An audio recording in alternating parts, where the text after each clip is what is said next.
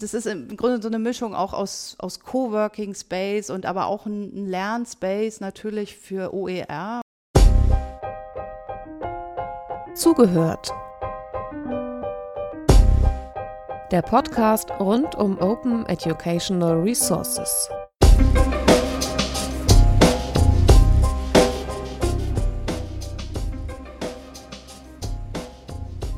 OER Infos Podcast-Reihe heißt Zugehört.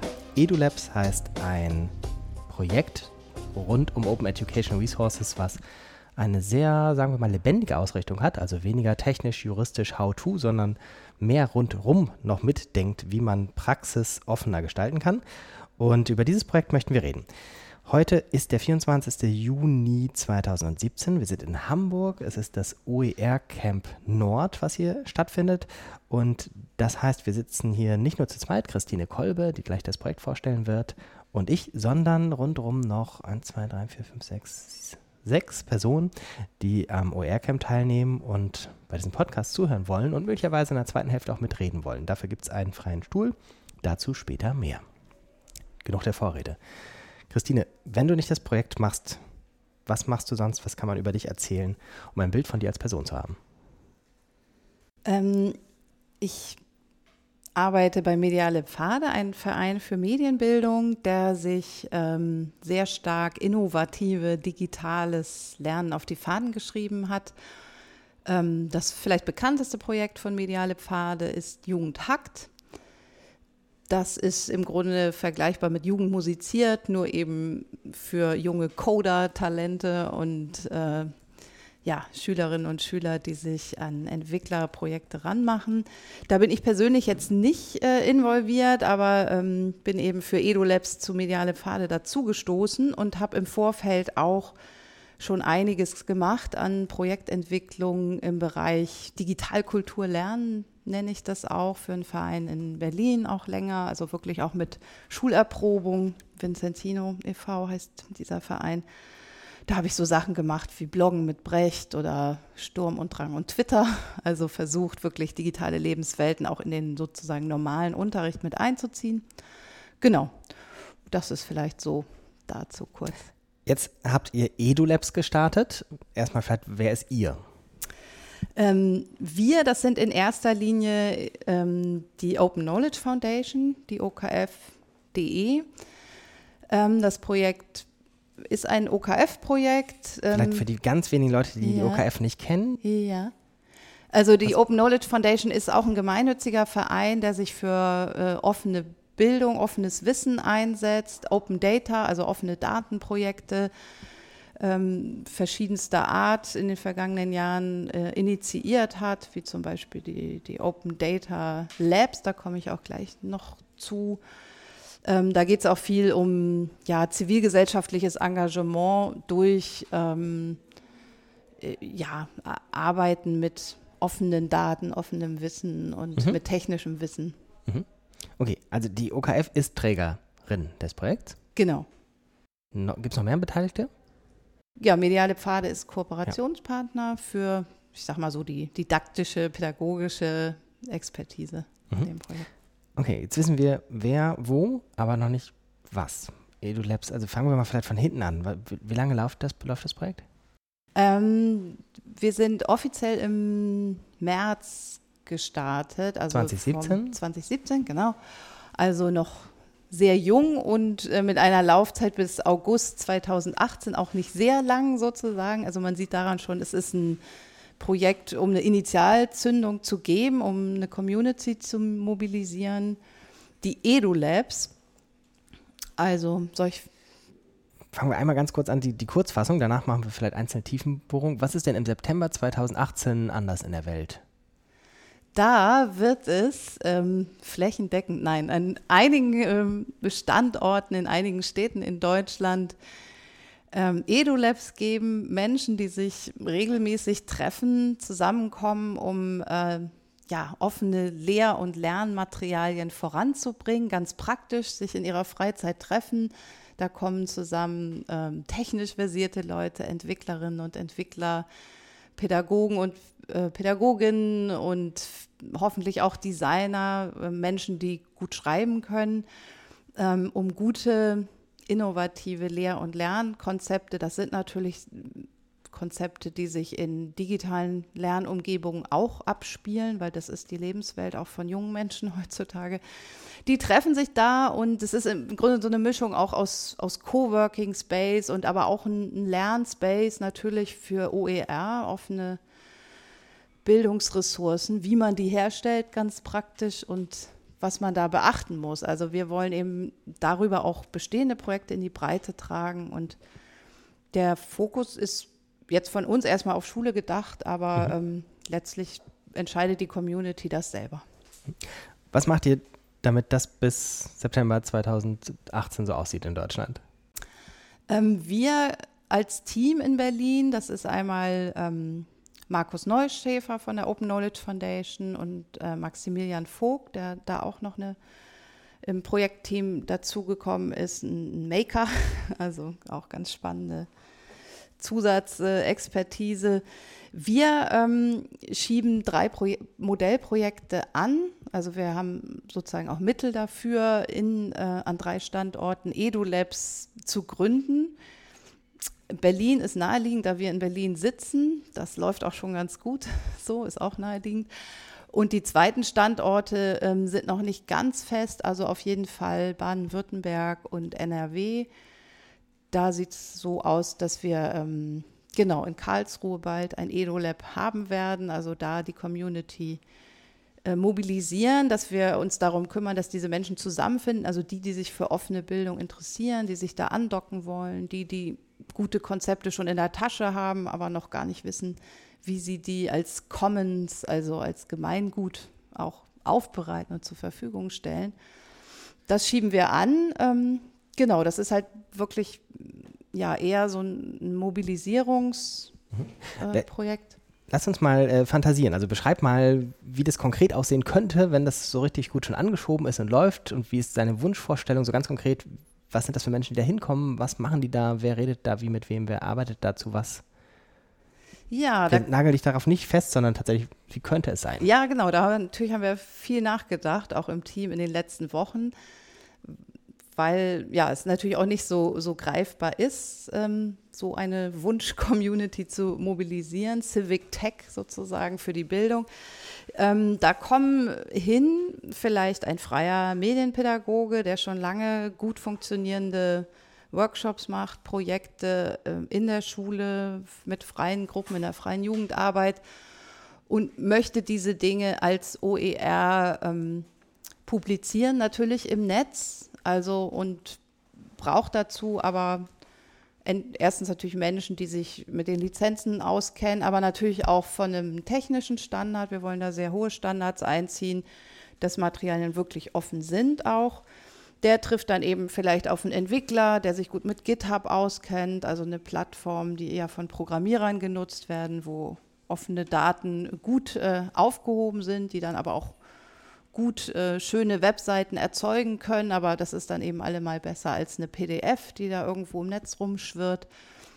Da trifft sich aber vielleicht auch jemand, der total eine, eine, Lehrerin, die immer schon mal eine App braucht, um irgendwie diesen Fauststoff, weiß ich nicht, ich, ich fantasiere jetzt mal ein bisschen, äh, unter die Leute bringen will und trifft da auf einen App-Entwickler oder einen Frontend-Designer, also jemand, der sich auch so mit äh, wie nennt man das denn, Usability Design, also auch auskennt, wie, ja, wie Internet auch gut funktioniert inzwischen. Ne? Das ist, glaube ich, auch immer noch ein großes Problem. Also diese Menschen treffen sich vielleicht Haben die sich verabredet? Ja, genau, das ist ein fester Termin, wöchentlich, also eine ganz ähm, gängige Plattform ist ja wirklich diese Meetup-Plattform deutschlandweit, wo man auch so nach Interessen solche Gruppen auch findet, wenn man eben. Magst du für Leute, die die Plattform nicht kennen, erklären, wie sieht das da aus? Also, das ist eine Plattform.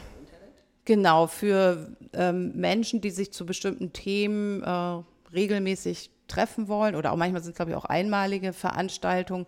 Aber die Plattform ähm, hat ziemlich ja, ganz gute Algorithmen. Also sie matcht einen wirklich, schustert einem auch Sachen zu, die einem interessieren könnte. Aber da ist von freies Kochen bis ich entdecke meine Stadt, aber eben auch sehr viel so im äh, ja, Civic Tech Bereich dabei. Also Leute, Programmierer, die vielleicht, also viele Leute haben einfach gut bezahlte Jobs, die aber sagen, ich will da aber auch noch ähm, ja, ehrenamtlich, hat man früher dazu gesagt, also mhm. Was machen und da weiter, mich weiterbilden. Das ist auch eine Bildungsplattform.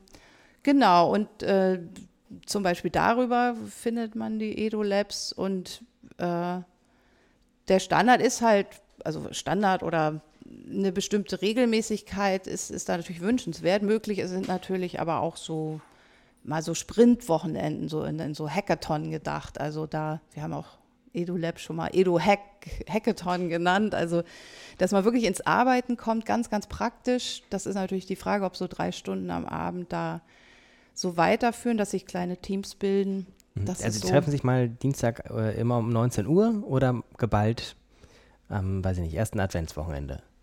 Ja. Also, wo treffen die sich?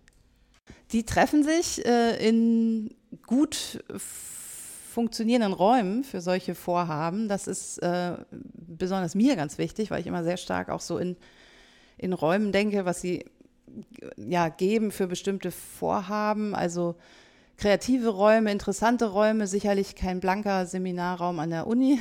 Also ähm, das hat auch klar viel mit so einer Hackathon-Atmosphäre zu tun, irgendwie 48 Stunden mit Pizza und Mate irgendwie mal durch. Äh. Das ist ähm, äh, ja, das hat was sehr Mobilisierendes, dass sich Menschen auch wohlfühlen und auch in so eine Werkstatt, Lab-Atmosphäre, mhm. Labor, also Labor jetzt vielleicht nicht in so einem klinischen Sinne gebracht werden. In Berlin haben wir schon einen Raum. Das Projekt selbst hat keine Mittel für Raummieten, was ganz gut ist, damit sich das eben auch wirklich weiter trägt. Die TU hat uns sozusagen Raum gespendet, zur Verfügung gestellt ähm, im Bereich Arbeitslehre. Also die haben wirklich da auch so ähm, Elektrowerkstatt. Also es ist ein sehr Werkstatt kreativer Raum und nebenan ist die Holz- und die Nähwerkstatt und ist alles da unten, so im, im Souterrain, also Tageslicht ist auch noch da. Ein Sofa fehlt vielleicht noch, aber genau, also da hoffen wir auf, ja, für Karlsruhe oder je nachdem, wo wir dann hinziehen oder Regionen, Neckar könnte auch sein, auf ähnlich funktionierende Räume. Also Makerspace, mhm. solche Sachen sind natürlich auch noch. Und äh, gibt es einen. Laborleiter oder sowas? Es gibt ähm, nicht direkt einen Leiter jetzt von, von uns als Projektteam, das ist auch ganz wichtig natürlich, damit das langfristig sich etabliert. Wir ähm, suchen, identifizieren sogenannte Lab-Leads, also eher so zwei bis vier Menschen, die eben Lust haben, für eine bestimmte Zeit sich da den Hut aufzusetzen, das zu organisieren, auch freiwillig. Also zu sagen, okay, ich, ich mal ganz praktisch natürlich, ich schließe den Raum auf und ab und ähm, gebe aber vielleicht auch so kleine, ja, moderierende Impulse oder den mhm. Rahmen, wenn jetzt zum Beispiel neu, neu ankommen, also sich kleine Programmpunkte überlegen oder auch. Ähm, also es ist Input. eine Mischung eigentlich von, von Aufgaben, die ein Lab-Lead hat. Also er ist genau. so Facilitator, Moderator, Hausmeister, ja. Inputgeber ein Stück weit. Genau, kann natürlich selber mit seinem eigenen Projekt da auch einziehen ins Lab und seine Sachen da voranbringen in der Zeit. Und die Lab-Leads können das so für ihren Standort natürlich auch sehr frei gestalten und raushören, was die Community braucht. Und gleichzeitig werden sie eng für dieses ähm, erste Modellprojekt ja natürlich mhm. von uns eng unterstützt. Und wir versuchen eben den Bedürfnissen der Community auch was an, an Wissenstransfer da noch reinfließen Mhm. sollte, was gewünscht ist, das auch zu, zu ermöglichen. Da haben wir eben auch Mittel für oder noch besser zu vernetzen oder wenn sich herausstellt, da fehlen jetzt wirklich aber die Lehrer wirklich aus der Schule, so, dann versuchen wir natürlich da noch mehr Lehrer reinzukriegen oder ja. so. Ähm, stell mir vor, ich bin ein Lehrer in äh, einem, ähm, einer ganz normalen Schule in Karlsruhe. Das wäre alles ganz schön fremd für mich. Total, ja. Ähm, also ist, für mich fühlt es sich an, als wäre es eine riesige Hürde, da mal hinzugehen, wenn ich nicht so richtig weiß, was das eigentlich ist. Ich habe vorher noch nie von einem Makerspace gehört und OER finde ich zwar spannend, aber so richtig weiß ich auch nicht, was das ist, etc. Wie kriegt ihr mich denn dahin? Also wenn du überhaupt schon mal von uns erfahren hast, ist das ja schon mal irgendwie ein Riesenschritt. Dann bist du eigentlich auch der Richtige. Ich glaube, nur so äh, kann es auch laufen. Also jemand, der ja OER möchte, der sich selber ähm, ja, sein Wissen freigeben möchte, der sich dafür einsetzen möchte, dass Bildung in die Gesellschaft ja, zurückgespielt wird, vielleicht mal ein bisschen pathetisch ausgedrückt, aber ähm, klar, der muss vielleicht ein Stück weit an die Hand genommen werden oder ähm, was wir gemerkt haben, man, man, muss auf Sprache auch ganz doll achten. Also wir hatten tatsächlich den Fall, bei so einem ersten Planungstreffen hatten wir einige Lehrer in Berlin dabei. Ähm, ja, was ist denn Maker? Also man ist viel, es ist halt auch viel auf Englisch, das habt ihr hier im Raum, sind ja auch ein paar Gäste, ähm, auch vielleicht schon gemerkt und ich hoffe mal, das wirkt nicht abschreckend. Aber wir reden ja auch über Open Educational Resources, ne? da fängt es ja schon an. Also vielleicht müssen wir uns ein Stück an die Begriffe gewöhnen und aber auch immer äh, schauen, wie wir sie auch umschreiben und erzählen. Also man muss die Geschichte auch erzählen, auch von den Edu-Labs. Und ja, ich, ich glaube, das kriegt man hin, wenn jemand so von sich aus schon eine Motivation hat, mal sich auch, ich sag mal, interdisziplinär zusammenzuarbeiten. Also nicht immer mit Lehrerkollegen, mhm. sondern auch mal sagt, oh ja, das ist, ist spannend, wenn ich mich da mal mit einem Programmierer hinsetze und gucke, wie, wie kriege ich denn meine Unterrichtseinheit auch mal in eine Lernumgebung, in eine digital gestützte oder vielleicht haben wir sogar Größeres vor oder. Also ich kann mir vorstellen, dass es für mich als ganz normalen Lehrer in Karlsruhe auch so doppelt und dreifach fremd ist, also die ganzen Begriffe und die ganzen Arbeitsweisen etc., aber auch weil er so viele Konzepte miteinander vereint, die traditionell getrennt sind. Also das ist ja quasi eine fusionierte Fortbildung, Arbeitsebene und ähm, Austausch. Also was traditionell für mich als Lehrer natürlich irgendwie oft miteinander zusammenhängt, aber traditionell ist, würde ich sagen, so, ich sitze an meinem Schreibtisch zu Hause, arbeite an meinen Sachen. Zur Fortbildung gehe ich äh, in das Fortbildungsinstitut und der Austausch findet im Lehrerzimmer statt oder an der Kaffeemaschine oder sowas. Also es ist ja schon extrem revolutionär, oder? Ja, das hast du jetzt schön zusammengefasst. So aus der Lehrerperspektive ist das eine Kultur, die sicher noch nicht so gängig ist. Ich würde natürlich sagen, dass es auch dringend notwendig ist, ähm, auch um Lehrer zu unterstützen, die sich auf den Weg machen. Also rein von der pädagogischen Denke kommt natürlich im EduLab auch viel zusammen. Ne? Kollaboratives Arbeiten, handlungsorientiertes Arbeiten, das ist ja genau das, was wir mit, mit innovativem Unterricht auch wollen und voranbringen wollen und dann auch in so einer Arbeitsform gleich entdeckendes Lernen auch selber so äh, zu arbeiten und sich die ja, Projekte zu realisieren, Lehr- und Lernmaterialien so auf so einem Weg mal zu entwickeln, dabei selber eine Lernreise zu beschreiten, ähm, das ist, halte ich für sehr, sehr sinnvoll und ja. Mhm. Mhm. Ähm, ist ein guter Zeitpunkt, vielleicht mal alle Menschen, die im Raum sitzen, äh, einzuladen, auf diesem Stuhl Platz zu nehmen. Und ähm, dann äh, kann man Fragen stellen, kann man Ideen einbringen, kann man Kommentare bringen. Äh, vielleicht hat jemand große Bedenken, irgendwas gar nicht verstanden, eigene vergleichbare Versuche gemacht, etc. Einfach hinsetzen, dieses Mikrofon aufsetzen, eine Sekunde warten, bis ich den Regler hochgezogen habe und danach die Frage stellen. Also vielleicht mögen alle, die sich äh, da hinsetzen, kurz sich vorstellen. Ja, hallo, ich bin Tanja. Ähm, ich arbeite an einer privaten Fernhochschule, also ähm, akademische Bildung im Erwachsenenbereich. Ähm, und mich interessiert dieses Thema natürlich aus Sicht der Bildung, aber eben auch, weil ich mich privat, persönlich intensiv mit dem gesamten Themengebiet Digitalisierung beschäftige. Und ähm, hier sind so Fragen aufgegangen in Bezug auf Lehrer, die meines Erachtens oder das, was ich so erlebe, eher nicht so teamorientiert arbeiten in den meisten Fällen. Also an den Schulen stellt man fest, dass viele so ihr Ding machen irgendwie. Es wäre natürlich wünschenswert, wenn die sich ähm, schon mal äh, so fächerübergreifend eben in der Schule schon mal mehr machen würden. Aber auch das findet wenig statt aus meiner ähm, Perspektive heraus. Und da wir ja gerade, wenn wir so an Weiterbildung denken, äh, bedarfsorientiert lernen wollen, wie ähm, könnt ihr denn die Bedarfe der Lehrer wecken? Also wie könnt ihr sozusagen überhaupt das Denken der Lehrer in die Richtung bringen, wir wollen Austausch, wir wollen uns vernetzen und ähm, dann da ansetzen, um Unterstützung zu bieten, dass sie sozusagen da zusammenkommen?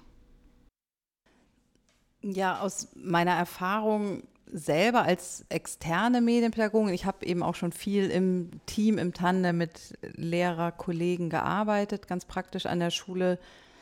Ähm, würde ich sagen, der, der Auslöser oder der Impuls, der mitnimmt, ist halt das Projekt. Also wenn ich sehe, wow, das ist ja, also ein Beispiel vielleicht mit einer Raspberry Pi Kamera. Das ist so ein kleiner Mikroprozessor, den ich als, wenn ich da ein versierter Bastler bin, verbauen kann und programmieren kann, wie ich will, in einen Nistkasten zu gucken, um kleine Vogelbabys zu beobachten, vielleicht mit meinen Grundschülern oder ich baue das mit meinen Oberstufenschülern. Dann vielleicht, äh, ja, ähm, zieht mich erstmal das Projekt und dann ähm, kriege ich mit oder merke ich, auf dieser Lernreise muss ich ins Team gehen. Ich muss auch, ähm, ja, ich brauche mehr Zeit. Ich kann nicht im 45-Minuten-Takt dadurch, wenn wir jetzt ans System Schule denken, aber an der Hochschule, na, ist natürlich auch nicht viel anders wahrscheinlich. Ähm, da muss ich mich auf den Weg machen. Ne? Dann äh, muss ich ganz anders denken, mein, mein Lernkonzept. Wenn ich sage, das will ich aber machen mit den Schülerinnen und Schülern, dann brauche ich vielleicht einen Biolehrer mit im Boot oder ich brauche einen, Techniklehrer, einen Informatiker. Ja, der Kasten muss aus Holz gebaut werden. Ich kann in so ein, jetzt wieder so ein Begriff Fab Lab gehen, also in eine, eine offene Werkstatt, wo eben ein Lasercutter steht, also wo ich eben auch ein digitales Format mit, mit handwerklichen Arbeiten verbinde. Das wäre so meine, meine Antwort, ne? dass man einfach, ja, einfach mal los, loslegen, aber über, über Highlight-Projekte. Ne? Das wollen wir natürlich als EduLab-Netzwerk bundesweit, als Team. Wir haben natürlich, bieten die ganze Social-Media-Infrastruktur an. Wir haben, werden eine tolle Webseite haben, wo, wo wir die Projekte auch vorstellen und ähm, hervorheben oder die Geschichten auch erzählen um die Projekte herum. Also so ein bisschen journalistische Arbeit drumherum. Und ich glaube, so auf den Geschmack kommen, das ist es vielleicht. Also äh, der An ich finde den Ansatz total super und ich gehöre auch zu den Leuten, die immer alles ausprobieren, machen, tun. Aber dafür äh, trifft man sich dann auch immer auf bestimmten Communities. Also zum Beispiel OER Camp, da habe ich potenziell immer schon alle Leute, die da Interesse dran haben, die was machen wollen. Nur mir fehlt immer so dieser Weg, wie bringe ich es wirklich in die Breite? Wie schaffe ich es, dass die Lehrer bundesweit von dieser Plattform erfahren, neugierig werden, da überhaupt draufgehen und vielleicht dadurch dann erstmal so einen ersten Zugang kriegen. Und ähm, dann vielleicht auch noch so einen niederschwelligen, ähm, sag ich mal, Mitmachbereich, wo ähm, Kleinigkeiten gemacht werden. Also Lehrer, die sich überhaupt nicht in diesen digitalen Welten bewegen, und ich glaube, das sind noch ganz schön viele, äh, die werden nicht zum Beispiel jetzt einen Forenbeitrag schreiben, wenn sie da reingehen und da ist eine Diskussion, die sie interessiert, weil einfach die Hemmschwelle immer noch sehr groß ist. So, also dieses Gesamte in die, Breite, in die Breite bringen. Ich bin, ähm, mache gerade so einen MOOC mit, Corporate Learning MOOC, sehr äh, große, ähm, also sind tausend Angemeldete natürlich auch da, nur ein Teil davon aktiv. Ähm, da sind Unternehmen im Zentrum. Jede Woche stellt sich ein Unternehmen vor und möchte von der Community ein Feedback. Und äh, da geht es natürlich um Enterprise Social Networks, aber sowas sozusagen offener zu gestalten und alle mitzunehmen. Also allein ihr macht jetzt drei Labs und wie führt ihr die zusammen? Wie geht das sozusagen als Gesamtkonzept? Ja, das ist nochmal eine gute Frage, um sozusagen nochmal eine anderen, andere Ebene auch vom Edu Labs Projekt zu beschreiben. Es ist auf jeden Fall natürlich auch ein Netzwerk drumherum und gedacht, dass es eben durch diese drei Modellprojekte an drei Standorten da eine Initialzündung zu schaffen. Die Matrix für dieses ganze Projekt Vorgehen sind die, ist das Code for Projekt von der Open Knowledge Foundation, wo es gelungen ist, bundesweit ähm, solche freiwilligen Communities zu gründen im Bereich offene Daten. Also da treffen sich regelmäßig in 26 Städten Menschen, die zum Beispiel eine App für Feinstaubmessungen äh, programmieren, also sich einsetzen für ihre Stadt und technische Lösungen finden, um offene Daten zu visualisieren und so weiter. Das ist so die Matrix. Daran orientieren wir uns und das hoffen wir halt auch anzuschieben mit einer ganz anderen Community, die viel diverser ist, könnte ich mir vorstellen. Also eben Pädagogen und äh, Tech-Leute und so weiter, zusammenzubringen und eben, ja, Lehrerinnen und Lehrer ist halt wirklich, ähm, klar, ist ein ganz anderes System jetzt als Softwareentwickler oder so. Ähm, jeder ist natürlich offen, an seinem Standort ein EduLab zu gründen. Also das Konzept ist natürlich auch Open Source. Das stellen wir zur Verfügung und geben nach Möglichkeit natürlich auch Hilfestellung. Wenn jetzt jemand sagt, ja, wir brauchen ein EduLab in Hamburg, hatten wir sogar schon eine Anfrage, dann versuchen wir das jetzt natürlich auch ähm, mit äh, zu unterstützen mit, mit unserer Expertise. Und natürlich im Netz. Also es wird natürlich auch möglich sein, man kann sich einklinken, einfach über eine Mailingliste oder Newsletter erstmal sagen, ich möchte einfach mehr erfahren, ich lese den Blog, vielleicht ist vielleicht so die niedrigste Schwelle. Ähm, dann habe ich eine, eine nächsthöhere Engagementstufe. Ich äh, gucke, wir haben auch eine Plattform, wo die Projekte eingestellt werden können. Das ist ja auch wieder so ein Wort, ein Hackdash. Also das kommt so aus diesem Hackathon-Planungs- ist im Grunde ein Tool, wo man das Projekt anlegen kann, beschreiben und sich andocken kann und sagen, ich will da mitmachen, ich kann das und das einbringen. Ähm, das wäre die zweite Stufe und die dritte höchste Stufe ist vielleicht wirklich dahin zu gehen und, und wöchentlich oder dann noch höher, ich werde Lab Lead und äh, gründe so eine Community und will einfach so einen Arbeitsort, eine regelmäßige AG oder Gruppe, die sich trifft, dass es sich ein Stück ver verstetigt, aber auch ein Ort wird, wo man, den man ansteuern kann und der auffindbar ist. Also wenn man halt weiß, ich bin da unsicher, ich, ich habe ja so eine grobe Idee, aber da finde ich eben Menschen, die ja das auch ähm, vielleicht so in Richtung Projektentwicklung da mehr Ahnung haben, wie gehe ich denn sowas an? Also für mich selber weiß ich das vielleicht, wie ich meinen Unterricht plane.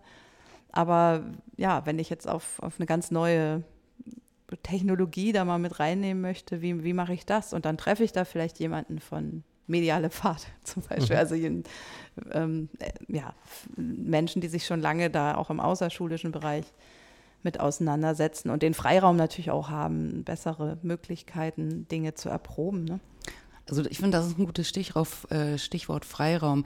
Wie siehst du denn die Chance, dass sich an den Schulen diese äh, getaktete Unterrichtseinheiten, diese 45 Minuten, weil du hast ja ein Projekt beschrieben, mal so als Beispiel, wir können in so einen Vogelkasten, Nistkasten gucken und überhaupt, also tolle Sachen, die man machen kann, aber dafür brauche ich andere Unterrichtsformen, andere Unterrichtskonzepte. Das geht nicht in diesen 45 Stunden, selbst wenn ich sage, ich mache vielleicht mal Blöcke so mit zwei Stunden, also Doppelstunde. Aber auch das ist es ja nicht alles richtig.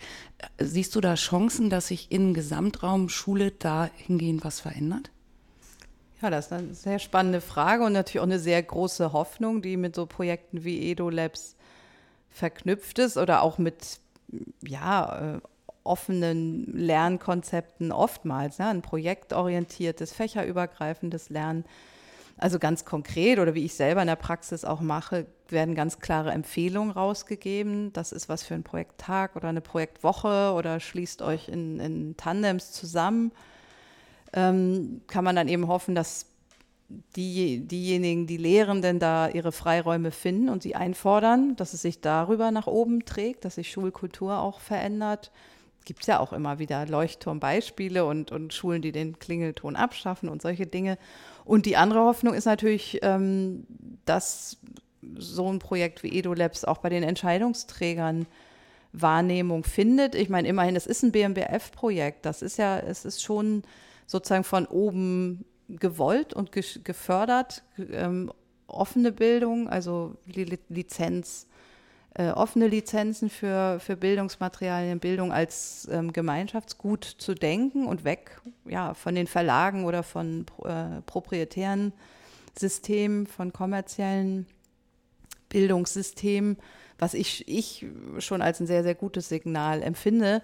Aber jetzt auf die Schulentwicklung gedacht oder auch für den Hochschulbereich, kann ich wenig zu sagen. Also es ist natürlich eine Hoffnung, dass sich das viral irgendwie mit ich, dazu beiträgt. Vielleicht mal bescheidener ausgedrückt. Ja? Ich äh, hatte eine Frage, ich habe die Projektbeschreibung von euch gelesen und ähm, da gibt es auch einen Punkt, die Erfahrungen aus den Labs werden laufend dokumentiert und in externen Lehrerfortbildung vermittelt. Ja, das ist. Das äh, ist ja sozusagen auch noch eine Frage des Transfers in breitere Kreise. Genau, das ist äh, auch angedacht, dass wir auf jeden Fall auch versuchen, Kooperationsschulen anzudocken an die EduLabs. Das wird aber auch nur funktionieren, wirklich mit den Personen, die ihre Schule sozusagen auch äh, mitbringen oder im, im EduLab, weil das, ja, das ist, zeigt halt die Erfahrung, dass man Kooperationsschulen zu gewinnen, ist sehr, sehr, ähm, sehr intensiv so von der ja, Kommunikation, die es da braucht und dass man sich Nervig. versteht. Ja, so vielleicht auch. Aber man fährt halt gut, wenn man eben die ja. engagierten Leute hat. Also habe ich super Erfahrungen mit super Lehrerinnen und Lehrern gemacht und dann ist es eben auch kein großer Schritt zu der Schulleitung. Die muss, muss halt mitziehen und dann kann man vielleicht EduLab-Projekte äh, ausprobieren.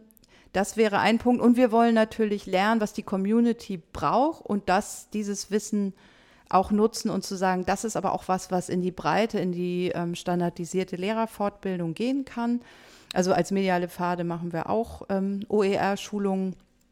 Also das ist natürlich auch in der offenen Jugendarbeit immer wieder angefragt und ähm, gibt es ja auch schon viele Konzepte, aber genau, da werden wir sicher nochmal auch so ein, so ein maßgeschneidertes äh, Konzept, vielleicht OER-Schulung äh, entwickeln und, und was wir auch vorhaben oder was ich gerade im Moment so raushöre und denke, dass es gut wäre, auch so Templates, so Vorlagen ein Stück weit zu entwickeln, wo, ich weiß nicht, da wäre auch nochmal spannend, hier eure Erfahrung einzuholen.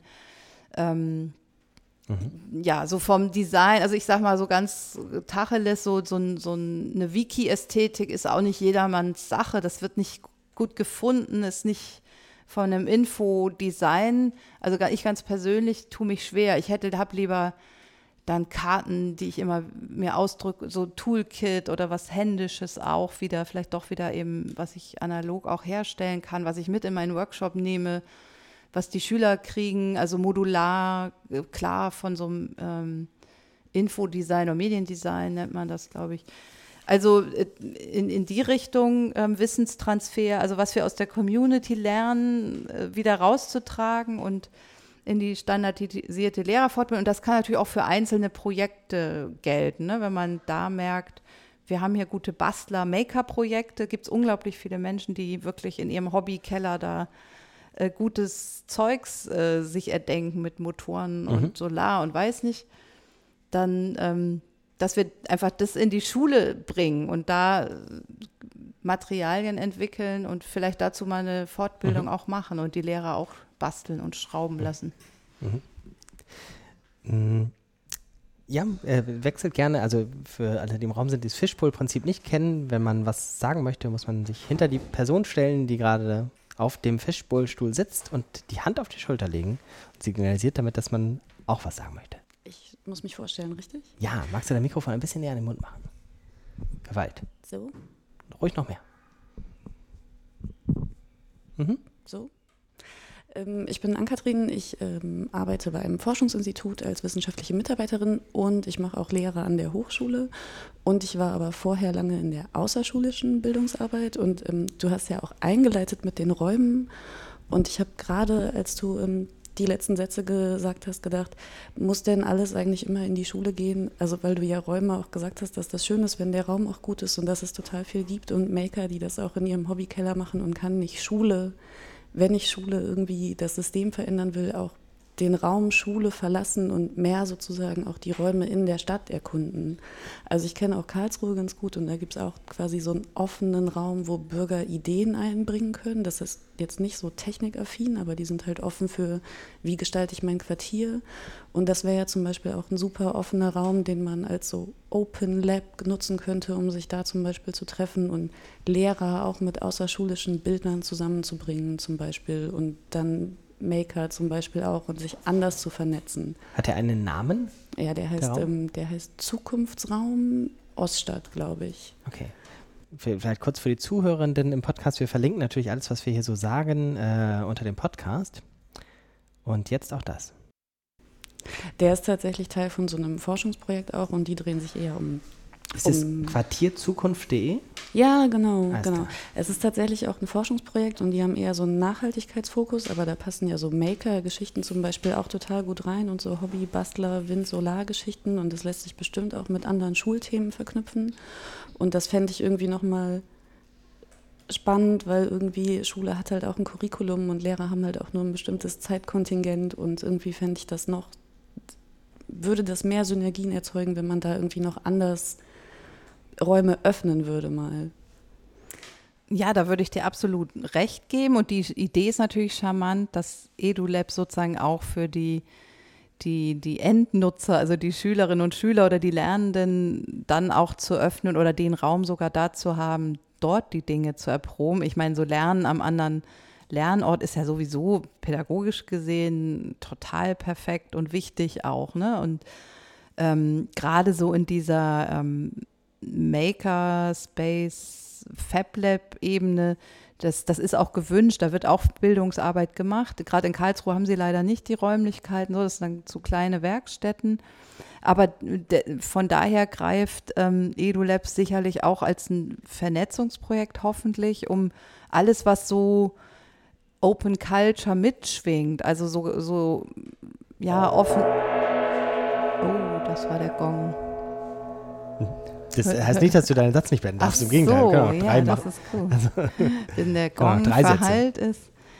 Ähm, genau, dass wir Open Culture zusammendenken, also Gemeingüter, das sind offene Daten, aber das sind natürlich auch, man nennt das also diesen Open Glam-Bereich, also Bibliotheken und äh, Kultur, Museen, alles, was an Ausstellungsexponaten äh, im Hinterkämmerchen versauert, dass man das auch nutzt, äh, um, um ins Lernen zu kommen.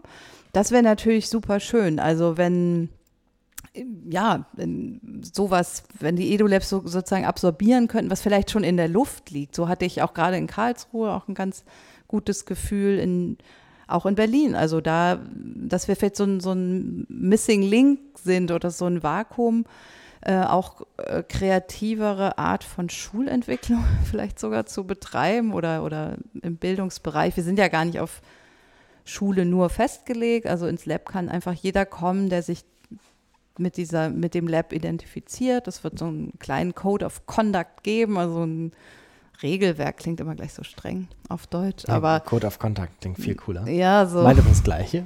Nein, nicht ganz. Nein, nein, aber dass man einfach weiß, worauf man sich einlässt und alle auch so in, in einer ähm, Richtung schwingen und äh, Openness, Offenheit, Open Education Resources ist, steht da natürlich drin, weil Mhm. klar, wir wollen ja keine Start-up-Schmiede da sein und äh, die hundertste in Berlin oder so. Also die, Mhm. ja. Tatsächlich jetzt mit Blick auf die Uhr. Die letzte Frage, die da lautet, gibt es was, was man unbedingt über EduLabs noch sagen muss in diesem Podcast? Oh, ich habe das Gefühl sehr viel geredet. Ähm, Dafür ist es erfunden worden, ja. das Format. Genau, dass mir da jetzt gar nicht spontan so viel Okay. einzieht. Also wenn ihr in Berlin seid, Dienstag kommt ins EduLab Berlin äh, und der zweite, die zweite Ausgabe. Wir sind gespannt, wie es da weitergeht. Vor zwei Wochen haben wir einen kleinen Design Thinking Impuls gegeben, also so einen Prototypen Bastel Impuls und äh, mal sehen. Ich bin auch gespannt, was unsere drei Lab Leads, Alexa, Paula und Maria, da in Gang bringen. Genau, ist ja nicht weit von Hamburg. Das gibt's für, für heute vielleicht dazu zu sagen. Schön.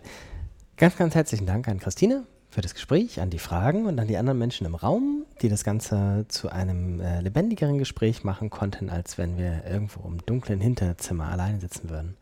Ähm, wir haben es überhaupt nie thematisiert, wo wir sitzen. Für alle, die Ja. jetzt bis zum Ende gehört haben, ähm, der goldene Raum, ähm, sagte gestern zu mir jemand, ist tatsächlich echtes Gold. Und das kann man jetzt im Podcast natürlich überhaupt null wahrnehmen, wie viel Gold hier ist. Also vielleicht durch ein bisschen Hall, weil Gold ist nicht akustisch ähm, das Beste, was man finden kann. Aber für die Menschen, die hier sitzen, lohnt es sich. Ja, ist total toll. So eine goldene Aura. Goldene Golddusche für die EduLabs oder so. Genau, sehr schön. Es gibt auch Fotos von dir jetzt unter diesem goldenen Licht und sowas. Ja. Habe ich schon auf Twitter gesehen. Alles klar, ganz, ganz herzlichen Dank. Alles Ich Gute. bedanke mich auch. War super. Das war Zugehört, der Podcast rund um Open Educational Resources. Weitere Informationen zum Podcast finden Sie unter www.open-educational-resources.de slash podcast.